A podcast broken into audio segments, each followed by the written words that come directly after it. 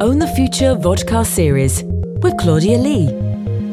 Nutanix CIO series Selling to the CXO. Episode 2. Hello, welcome to the Own the Future Partner Vodcast series, where we bring to you industry experts to talk about key issues for our partner community. Today, I'm happy to welcome again Wendy Pfeiffer to the Own the Future Vodcast series. Wendy is the CIO of Nutanix, and today we're going to talk about this topic of selling to the CXO. Welcome, Wendy. Thank you, Claudia. It's nice to be back. Yeah, I'm excited to continue our conversation, Wendy. From last time, just to recap for everybody, you laid the foundation of the concept of selling to the CXO by talking about how do you get to know your audience, right? How do you prepare do research on the three dimensions that are critical to understanding that CXO that you're trying to get that meeting with. So today we're going to take that information and put it into action. So Wendy, um, based on last time, right, I'm an account exec. I've done my research. I've done my preparation. I've been meeting with your team. Now I'm preparing for that first meeting with you. What do I do next? Well, first, you've got to have confidence that I already know the things that you're tempted to tell me in that meeting. And so, if you, if, you know, people want to know, like, how do you already know? Um, well, I, you know, first of all, again, I'm, I'm good at my job, or I, I wouldn't, I wouldn't have that that role. And if I'm not good at my job, I'm going to be fired quickly. In which case, you know, not worth wasting time on me. Um, but you know, uh, I will tell you that um, in the C-suite, um, we we have these meetings we go to. We have secret meetings and secret clubs where vendors aren't invited, and and I, I interact with my peers in those meetings, and we share information about um, what vendors are doing, um, about discount percentages, about sometimes even salespeople by name if if those salespeople haven't been um, trustworthy. We uh, talk about issues we've had with implementation or things that have gone well. Um, I have these trusted senior leaders, and they they do the research, and they often have the requirement of choosing vendors and explaining why that's true. Um, members of my company's board of directors or senior leadership team um, will share information that they get from their peers or they have from their experience that will guide my efforts. Remember, those are the guys who write my incentive plan and pay my salary and hire and fire me. Um, or I may have a couple of key in, uh, advisors from my chosen channel partners. You know, someone who I've worked with for a long time who has a bigger picture picture, who isn't just interested in a particular vendor. Um, and so it doesn't take a lot of time to discover the things that, that we care about as people or how we show up as people. Like, for example, um, I know before this, you know, we were doing a little bit of our research and, you know, what's, what's a cause that you know that, that I'm engaged in, that I care about? Um, I believe veterans is, is one of your causes that you invest in. Absolutely. Absolutely. I care about. Phew, I passed the Wendy test. I'm you relieved. Did. You did. And, and so, you know, and so because I do, you know, if you, um, for example, if you're, you know, a, a, larger team and you have someone on the team who is a veteran, um, that might be a great person to have approach me. Or um, maybe if your organization um, invests in, um, you know, charitable events for vets, um, you know, or or has some track record there, maybe selling to government. Um, this these would be ways to connect with me that would get my attention on a human level, and and that you know that might be incredibly incredibly effective. Um, always looking for new ideas, um, always looking for resources who know deeply about technologies, um, partner programs that offer uh, training. Um, you know, not as a as a wrap in with a, a sales order, but but just um, you know, industry training, access to um, hands-on labs, that sort of thing.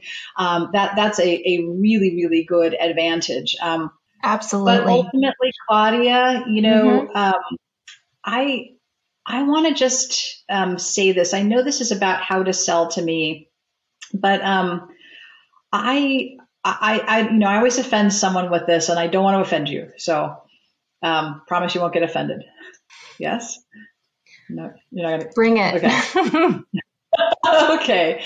Um, I I feel like um, even with all of this, when suddenly late in the sales cycle you got a deal on the table you know it's if you got a 700000 deal on the table uh, you know, $700,000. Uh, you've spent, you know, four months working with my team. You had a successful POC.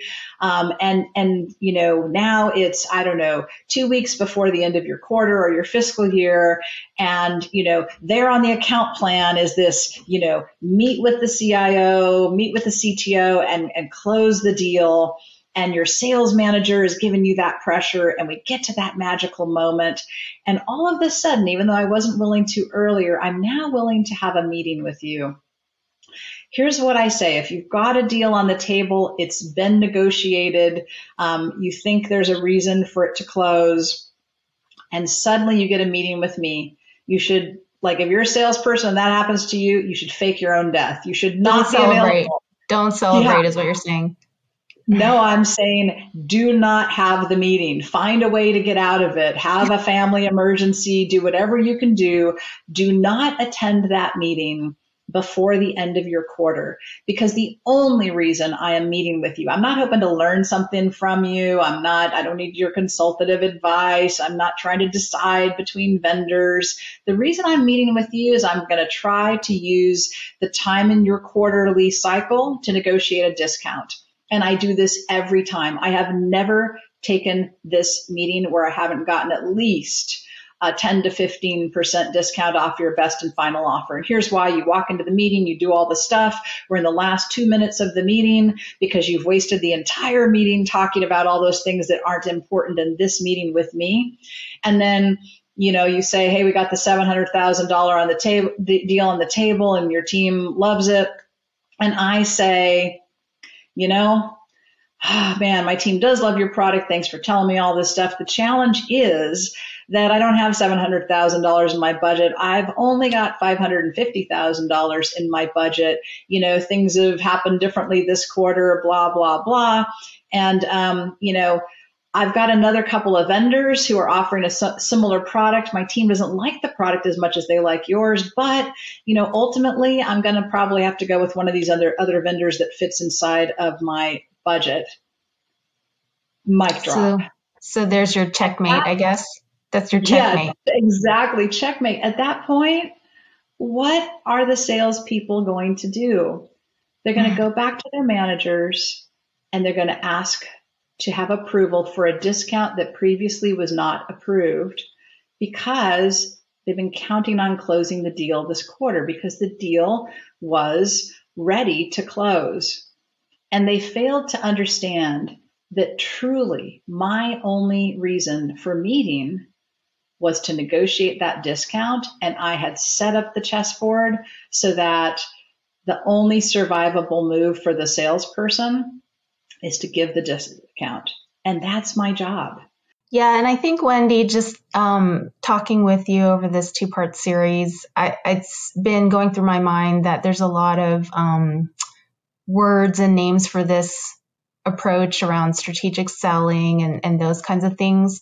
But kind of the foundations of what you've talked about is really do your research, know your audience, get into the mind of your audience, be honest, right? That you guys have competing opportunities or op- competing goals, but you can mm-hmm. come together in this chess match for it to be a win-win if you just approach that with honesty, right? And and full understanding of of the scenarios. So sounds Absolutely. simple, but not simple to do in reality. So thank you so much, Wendy, for sharing with us today.